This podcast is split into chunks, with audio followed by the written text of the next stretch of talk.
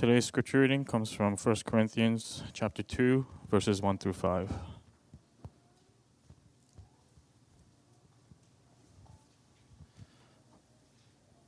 That's uh, 1 Corinthians chapter 2 verses 1 through 5. Please stand for the reading of God's word. Hear now the word of the Lord. And I, when I come, came to you, brothers, did not come proclaiming to you the testimony of God with lofty speech or wisdom, for I decided to know nothing among you except Jesus Christ and Him crucified. And I was with you in weakness and in fear and much trembling, and my speech and my message were not in plausible words of wisdom, but in de- demonstration of the Spirit and of power, so that your faith might not rest in the wisdom of men, but in the power of God. This is the word of the Lord.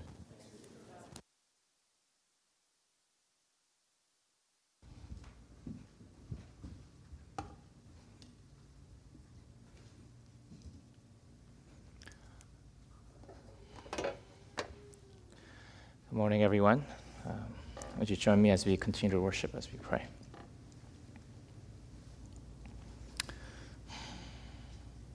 Gracious and merciful God, we do not and we cannot live by bread alone, but by every word that comes from your mouth. Would you make us hungry for this heavenly food, that, Lord, it may nourish us today in ways of eternal life through Jesus Christ the bread of heaven. Amen. So last week we learned about the divine reversal of God, how God chooses the foolish, the weak, the low, and the despised of this world and redeems them through the gospel of Jesus Christ. Christ crucified. It's a stumbling block to the Jews and foolishness to Gentiles. And he does this to shame the wise, the powerful, the noble of this world, so that none of us may boast before God when we stand before him. But that as Christians, that we would only boast in the Lord. We were reminded that none, no one can find his way to God. No matter how wise we think we are, no matter, no matter how powerful and noble we may think we are. And that this message, Christ crucified, is truly the wisdom and power of God for salvation. That only God can plan and that God can execute. Last Sunday, we were challenged at the end to evaluate ourselves and the areas of our lives that we may feel proud of, whether be it our intellect, our influence, our finances, or even our church attendance during this COVID, COVID pandemic, or whether we truly only boast in the Lord. Today we continue where Apostle Paul left off, charging the Corinthian church to stop boasting and stop being divided, and instead boast in the Lord.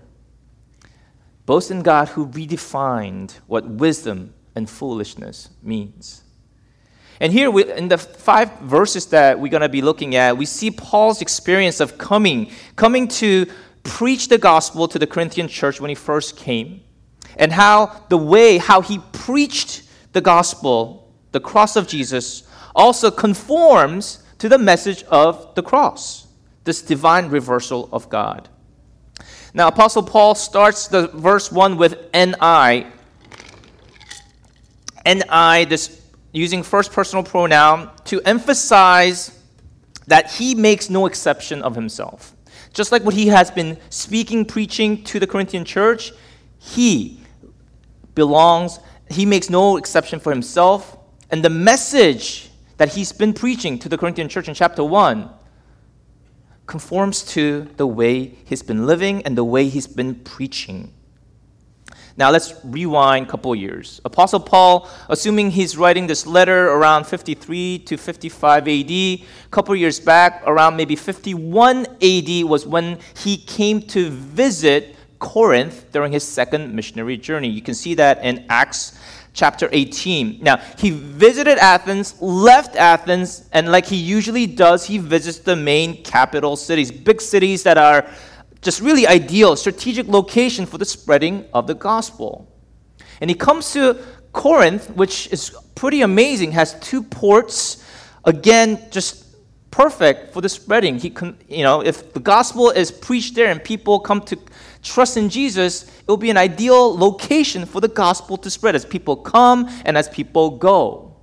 And it is in this city of Corinth that he runs into Aquila and Priscilla, a Jewish Christian couple that he works with in planting the church. Now, Aquila and Priscilla were also tent makers, just like Apostle Paul, probably um, setting up tents during the Isthmian Games. You know, there's a, there are games going on, and when people come, they set up tents and they, they made the living that way. And for the next 18 months, Apostle Paul is Corinth teaching, preaching the gospel, and eventually Timothy and Silas continue what he uh, when he departs. Now, Apostle Paul speaks of proclaiming, preaching the testimony of God. Now, the word testimony reflects that Apostle Paul is a messenger, he's a witness. It's actually the same word for witness. So, uh, you may have heard the word uh, martyr um, in English language. Is, is this word, um, and it reflects you know someone who has seen or heard or experienced. So they're just testifying what they have experienced. And it's a legal language. Before a courtroom, you would objectively describe what you saw or heard or experienced. And here is the testimony of God. It's what God has done in the person of Jesus Christ that Apostle Paul is witnessing, proclaiming. And now, in these five short verses, we see a couple of things happening. Paul emphasizes what he uh, didn't come to do, and what he came to do. So we see the first, what he didn't come to do was that he didn't speak the testimony of God with lofty speech or wisdom. This is not what he did. Um, this lofty speech and wisdom reflects both how he spoke or how people back in those days spoke, the verbal communication, and the content, the knowledge, the thoughts it's not that he didn't know how to speak eloquently or he lacked the intelligence or the knowledge, but he chose not to speak with the kind of rhetoric, the speech that Corinthians were known to speak, or with the knowledge, the wisdom that they were conversant and spoke of. Now, philosophers in those days were praised for the oratory skill, but the sophists, you might have heard uh, the word, sophistry. Sophists kind of took it to the next level. Sophists were known for public speaking, and they were praised and followed, especially in proportion to their ability to speak eloquently and persuasively. So, more persuasive they were, more people followed. Um, oftentimes, you know, they'll be meeting, gathering in a public space. They'll pick a theme or topic, and they were asked to speak. And if you spoke more convincingly, with uh, we were able to move people, then you know people looked up to you and followed you, and you gained power and influence. Um, until recently, the subject of rhetoric was still offered in universities. It's only recent that you probably don't see that subject being taught. Um, when Bible speaks of wisdom, um, it's describing, so we, we, moving from the rhetoric, the speaking part that Apostle Paul is not utilizing to now the wisdom part. Now, when Bible speaks of wisdom, it's really describing skillful living um, that aligns with the things of God. So it's actually a, a proficient application in the way biblical principles are lived out in one's life. It reflects a Godward direction now, that's what Bible means when it uses the word wisdom. Now, when the Greeks, when the Corinthians use the word wisdom, this is not what they mean. When Greeks use this word wisdom, they're talking about intellectual knowledge. And intellectual knowledge was used as a leverage, as a leverage for influence and power. It became a tool for yourself. It's something that you would use to elevate yourself and make people follow you, look up to you, and even pay for your speaking oratory skill. And this is what Paul is saying. He didn't come proclaiming the gospel, the, the testimony of God as a witness of what God has done with this kind of wisdom or rhetoric to, to garner people's praise or gain support. Corinth was a different kind of city compared to Rome. Rome was an old city, old money, kind of aristocratic kind of um, history. Corinth, at least the Corinth that Apostle Paul comes to, is a newly established city. It's a city that's based on meritocracy, kind of nouveau riche. People didn't have old money, they just came into money because of the business, the transaction, because it was a significant port city. And people really vied and competed for power, status, and position. And if you were successful merchant trading, you know, you, you that kind of um, both influence and money, and people around it were uh, fighting for that. So wisdom and knowledge meant achieving power. And this is exactly what Paul is saying he didn't use. He didn't use this sort of influence or power, the kind of worldly wisdom that the Corinthians around were using. the Corinthians were tempted to abandon the message of the cross. Because when they went out, they heard the message, this, this uh, Hellenistic Greek understanding of wisdom that people were keen on learning, where people spoke eloquently. They thought, you know what, you only need the cross of Jesus to enter the life, you don't need it after. Now they, they thought they had something better cross was something that you start but didn't need to continue to build and mature in. They thought, you know, they had riches, wisdom that they could go to next level with. They were tempted to abandon the message of the cross. Because if you think about it, as Pastor Eugene has been preaching, the message of the cross in the eyes of the Hellenistic worldview wasn't really attractive, and it definitely wasn't eloquent in the way the Greek philosophers and rhetoricians spoke about. There was nothing really philosophically compelling compared to what they were hearing. In fact, it was foolishness.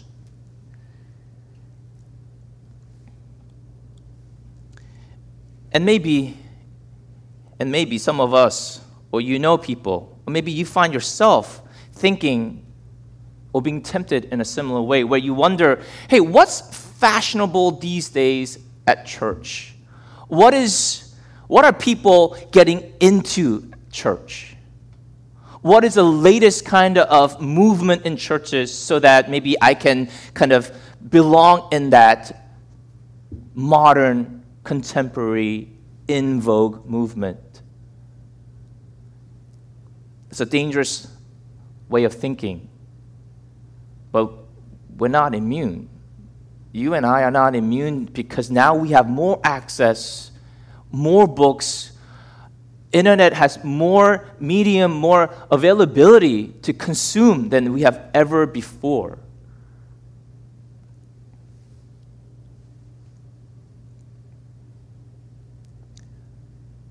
God's view of power, however, is upside down. God is far more interested in the weak, of the low, reversing the order Greeks were thinking, hey, if I'm wise, if I have influence, I can gain access to that kind of thing. But that's not the way God operates. God shows Christ crucified. That's his testimony. That's his work and his plan. So we know how Apostle Paul didn't come. He didn't come with the, this kind of wisdom or eloquence. But in verse 2, we, we, we see that, For I decided to know nothing among you except Jesus Christ and Him crucified. In the Corinthian church, in the Corinthians around, they're trying to make a case of how much they know, show off, right? So that people look at them and say, wow, look what he knows, look at what she knows. But here, Apostle Paul is saying, you know what? I decided to know nothing but Jesus Christ and Him crucified. He limits his knowledge to the crux of the gospel. He's not interested in winning admiration or popularity. He wants them to hear what God has planned and what God has executed in the cross. Nothing but Christ and Him crucified. The most offensive dimension of the gospel, which really opposes our human arrogance, especially goes against this kind of meritocracy of the culture of Corinth, where people are so used to gaining that kind of influence, power, prestige by information, knowledge, expertise. We live in the same day. We get certified, we study so that we get acknowledged, we'll have that influence. The day and age that we live in is not any different than the day of Corinth when Apostle Paul was preaching, and even as he is writing this letter. You know, when you look at the word crucified, this is a perfect passive participle in the original language. So if it's a perfect tense here as a participle, it describes an action um, completed in the past. However, it affects continued effect to the present. Complete in the past, but affects its effect continues into the present. There's a continuity between what God did in the cross and what that cross should be doing in the followers.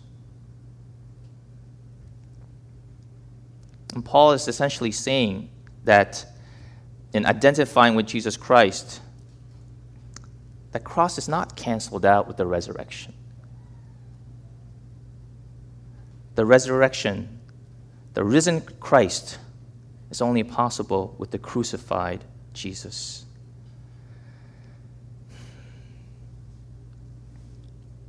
You may have heard of people saying, when describing what is the Christian message, it's about having full life, fullness of life. Christ died and paid for our sins, so we have this full, abundant life. Well, that full, abundant life is often not depicted with the cross at the center. Because Christ didn't die so that we may have this wealthy, full, kingly life on this earth. If, in fact, to those who come after him, he, he bidded people to die to ourselves, pick up the cross. Cross is not merely a event of the past, but it's a way of life, is the point. If you and I say we trust in Jesus of this crucifixion, then our modus of operandi, the way we are to live our life, should reflect how Jesus died on the cross. It's not, cross is not just a substitution, but it's a place of our daily execution where we die to ourselves, die to the the pride, our desire to elevate ourselves, show what we know, to move up in this kind of day and age of meritocracy. The way we are to live needs to conform to the cross.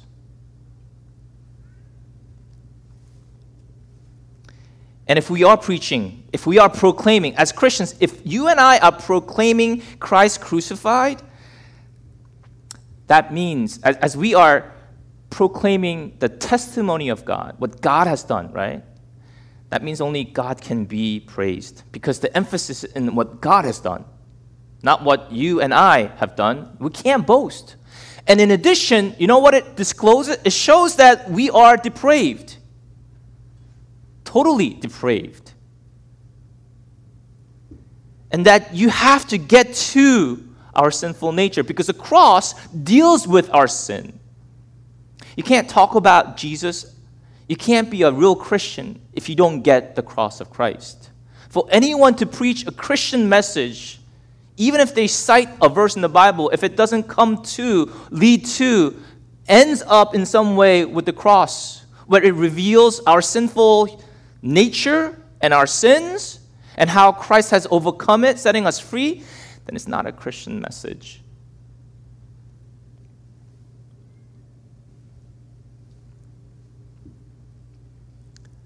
The point is the message of what God has done. And the messenger is simply called to testify. Step aside so that the message gets proclaimed.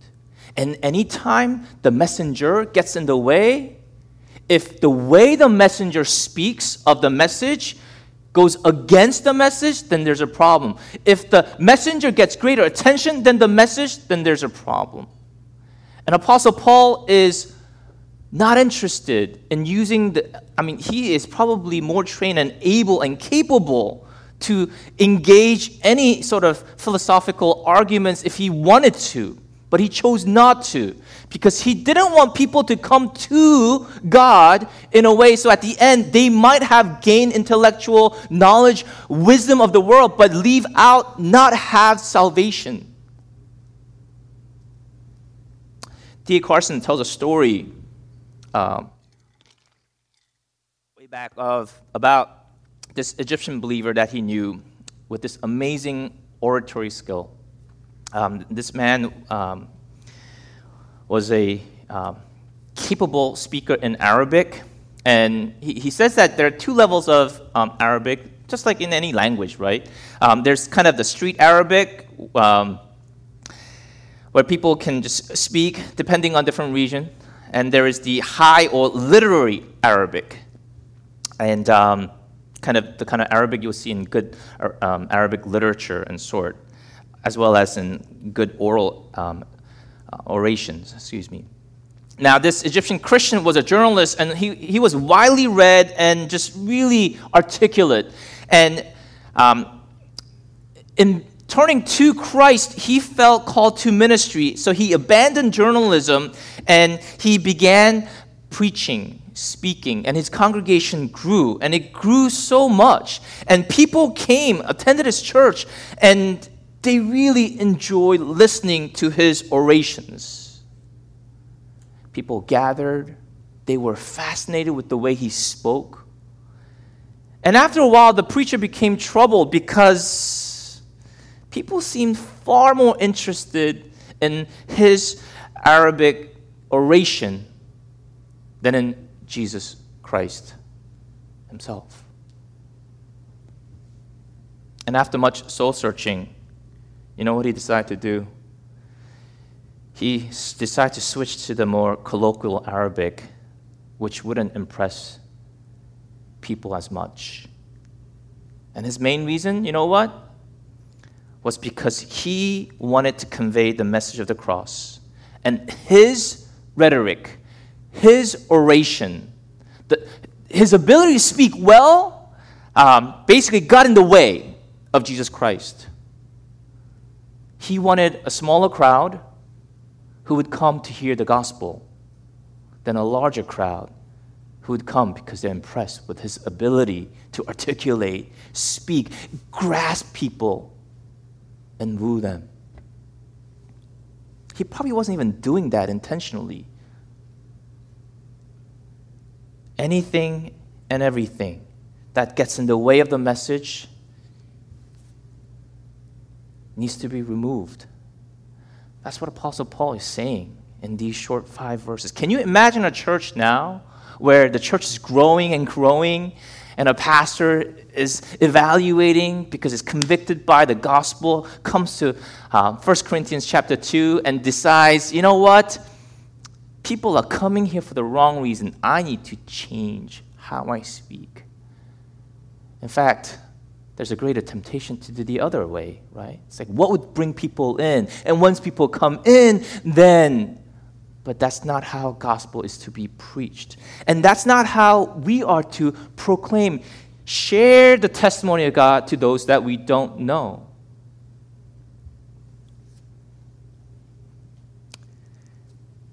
Ultimately, it's a question of who is Jesus?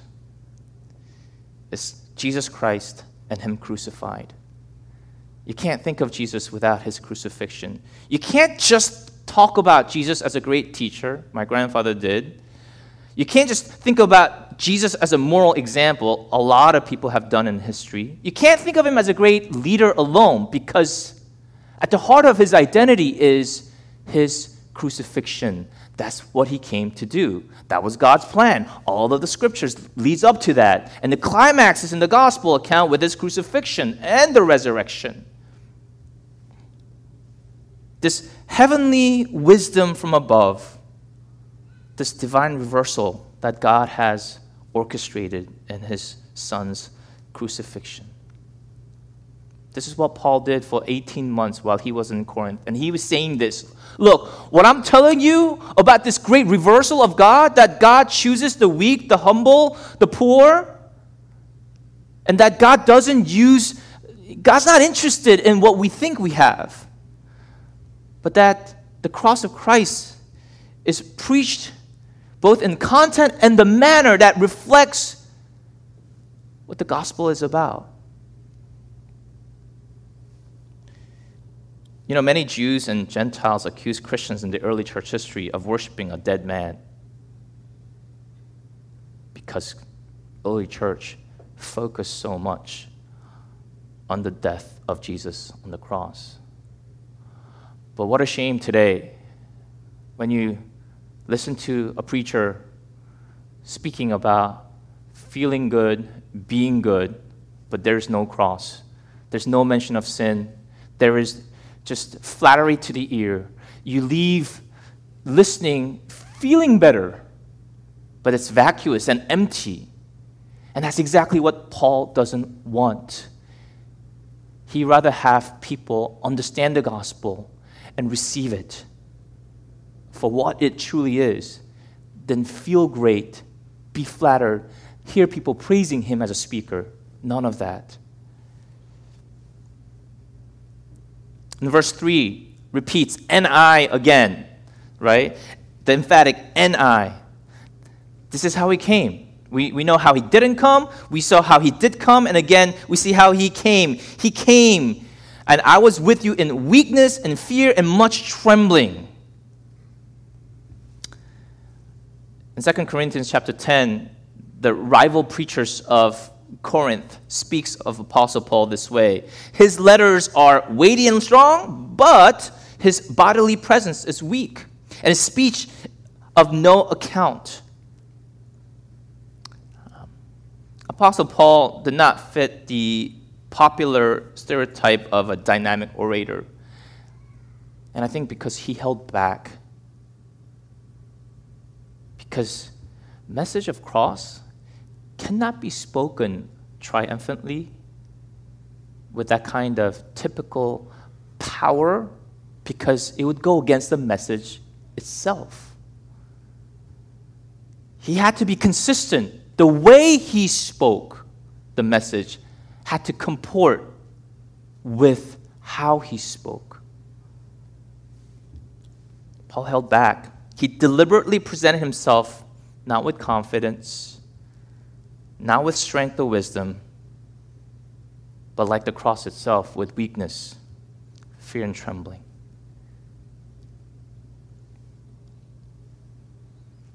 Paul is gospel centered, and his priorities, the way he lived, the way he ministered, reflected this modus of operandi, the cross itself.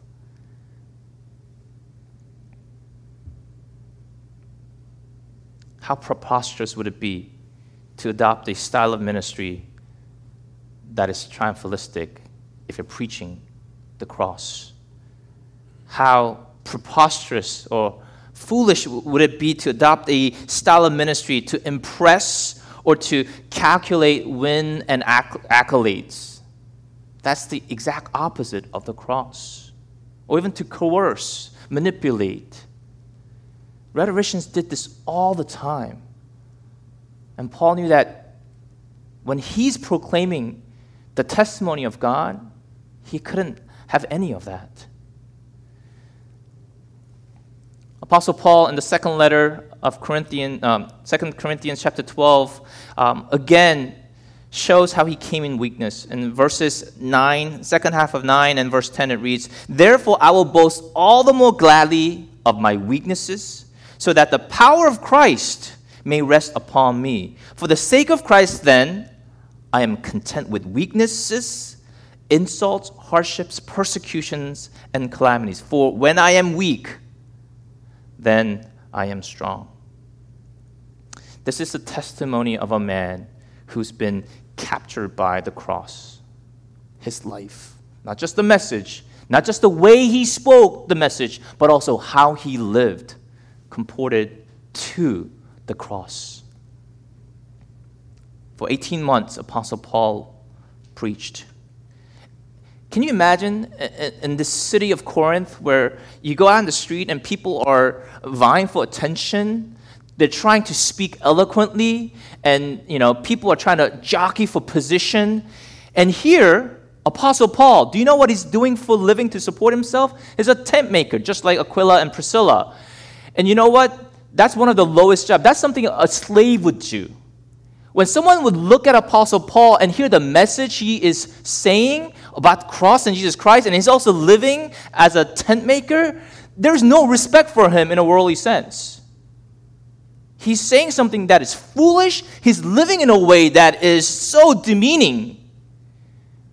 But you see this alignment of the way he lived with the message he preached and the way he preached it.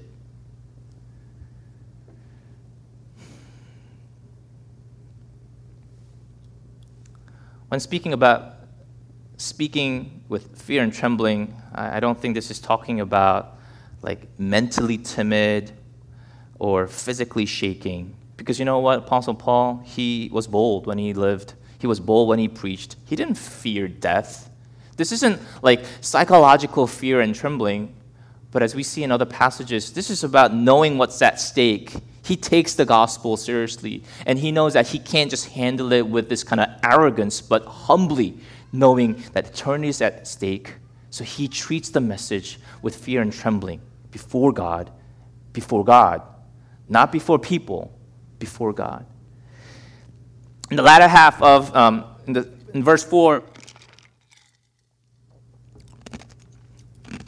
we see Apostle Paul again um, describing how he didn't come, how he didn't come preaching uh, with this kind of plausible words of wisdom, this speech and message, the way he spoke again, and the message he brought, the testimony of God, what God had did, had done on the cross, right? So he, he's not interested, as I said before, about this kind of theatrics of calculating, convincing, using techniques and manipulation, how to evoke a certain reaction, grab people's attention.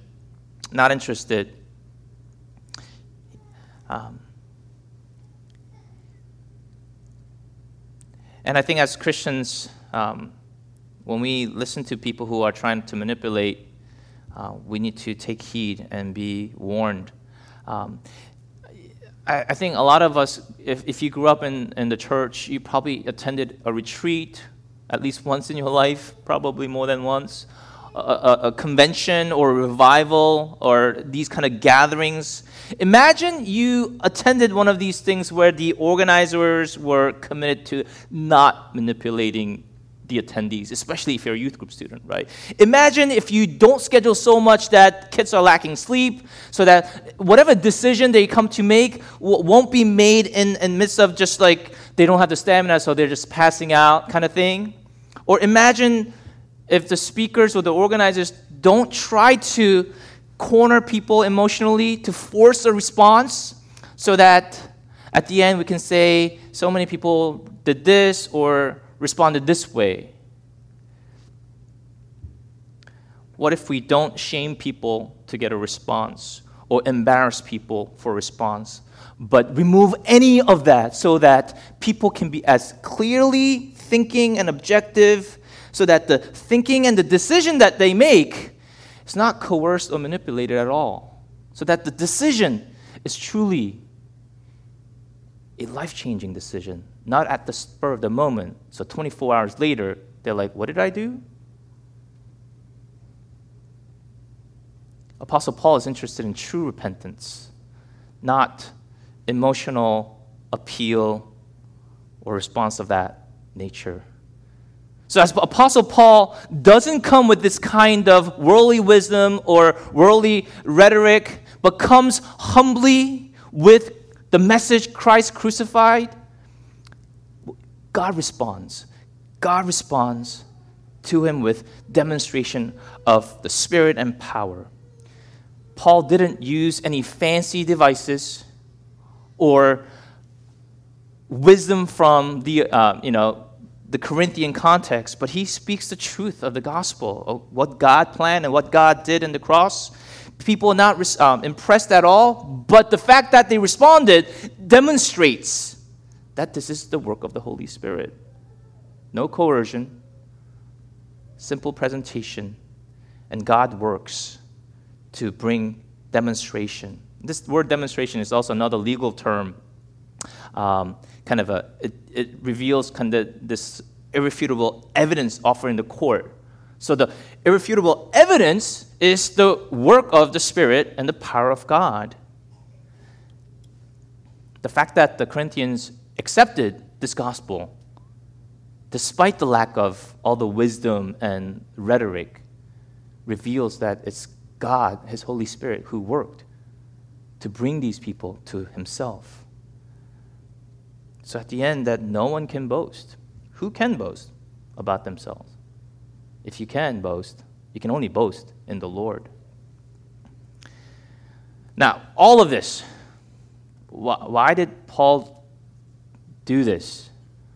Why is Paul saying this? Why is Paul saying, I came to you not this way, but I came to you this way, um, with the, the message of you know, Christ crucified. Why? So that, as we see in verse 5, so that your faith might not rest in the wisdom of men, but what? In the power of God. Throughout chapter 1, we see this tendency of the Corinthians to boast in themselves, um, thinking too highly because of themselves, because they're not looking at the cross. He wants them to rest in the power of God. And what is the power of God? It is what? Christ crucified. In verse 18, we see the language of power of God uh, beginning, and then verse 5 of chapter 2, it kind of sandwiches it, right? Um, that they may not rest in the wisdom of man, but in the power of God is what verse 5 ends with. And in the beginning of verse 18, we see this um, tendency for human, well, the Corinthian church's infatuation with human wisdom and how God wants them to focus on the power of God. If you and I are serious about reaching out to those who don't know Jesus, and you're interested in what people are thinking, I am. I think I'm guilty of this. Like, I love to talk to people about like apologetic subject matter like ask people, hey, so you know, if you could sit with Jesus, what would you want to ask him, kind of thing. And oftentimes these are like really like out there kind of questions, and I just wanted to like just hear what they are questioning and try to respond in a reasonable way, in a biblical way. But at the end, at some point, hopefully sooner than later, you got to come to the cross.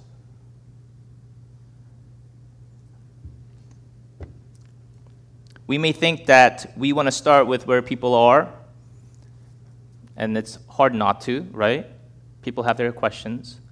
But if you don't come to the cross, then they might leave intrigued, but they're not going to come, they're not going to leave saved. As Pastor Eugene has been preaching in the previous chapter, no matter how wise we think we, ha- we are, no matter the kind of questions, insightful, deep life questions we may have, if, we, if the questions we ask don't lead to the question of the cross, then it's empty. It has to get to the cross. Because, as the divine reversal shows, we can't find ourselves to God we can't find ourselves to the cross. The cross, God's plan and God's execution, has to be shared and proclaimed. Let me ask us as you talk to your friends, your neighbors, your family members about Jesus I, for one, talked to my uncle, uh, my great grandpa, about Jesus as teacher for the longest time because he was a teacher and he loved to just see Jesus as a teacher. But I, like C.S. Lewis, you can't just see him as a teacher, it's not enough. It's actually a misrepresentation. You got to come to the cross, for it's Christ crucified. What he did on the cross now also affects us how we share, what we share, and how we live. Would you dare to say, maybe not in these words, hey, friend, you're, you're asking the wrong question? In some way, we've got to make that known. Because if you ask the wrong questions, you'll never get to the right answer. And the right answer is the cross of Christ.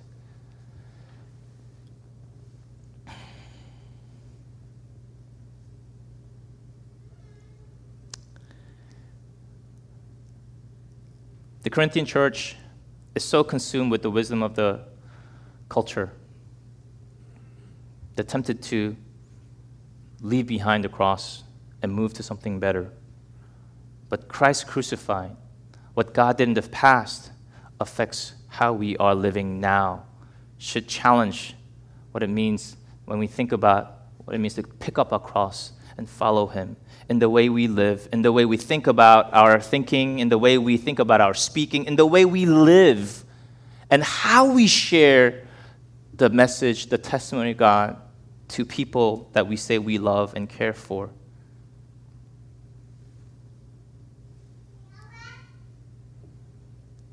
This is what the Bible has been building up to. This is what Apostle Paul has been preaching for those 18 months. This is what he's saying, challenging um, the Corinthian Christians to come back to, to rest. Rest in the power of God, Christ crucified. Brothers and sisters, Apostle Paul knew. He knew what the Corinthians wanted to listen. He knew what would tickle their ears but he chose not to do with that. He wanted true converts, true believers. He was interested only being a true witness. And if he got in the way, he knew he had to move aside anything and everything. Brothers and sisters, how, do, how, how does our life conform or comport to the cross? Not just the message, not just the way we speak, that needs to also conform, right? Because that's the whole point. But how, do, how does our living conform or comport to the cross of Christ?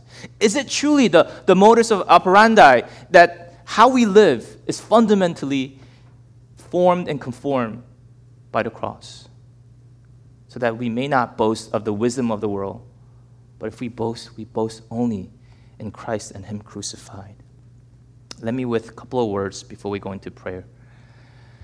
Especially college students, um, or those of us, you know, when God calls us to go somewhere else and we begin to look for a church, be careful when you're checking out a church, um, checking out the preaching, and listen to what you are saying when you're saying, I'm looking for good preaching. What does that mean, good preaching? Or when you respond to someone after some, someone speaks, say, that was a good sermon. What does that mean? Is it really that they preached a gospel centered expositional sermon that focused on God? Or could it be that the preacher spoke that just whet your appetite, something of interest, the popular philosophies of today that's in vogue in church?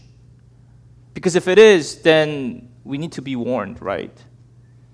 Because temptation that Apostle Paul speaks of to the Corinthian church 2,000 years ago is just as real today because we also live in a culture of meritocracy where people are using knowledge, influence, and power to move up. I'm not immune. You're not immune. I have to do a lot of confessing as I was preparing because I love to read nonfiction books. And to know things in my weakness makes me feel better, but that's simply the very thing that my soul wrestles with. Let me close with a quote from John Stott, who says, It seems that the only preaching God honors And let me also replace preaching with proclaiming. It seems that the only preaching, proclaiming God honors through which his wisdom and power are expressed is a preaching or proclaiming of a man who is filled, who is willing in himself to be both the weakling and the fool. We step aside so that the message gets the attention it deserves Christ and Him crucified. Question is this perfect past, um, participle, what speaks of what happened, does it impact us today in the way we are called to pick up our cross and follow Him? Let's pray.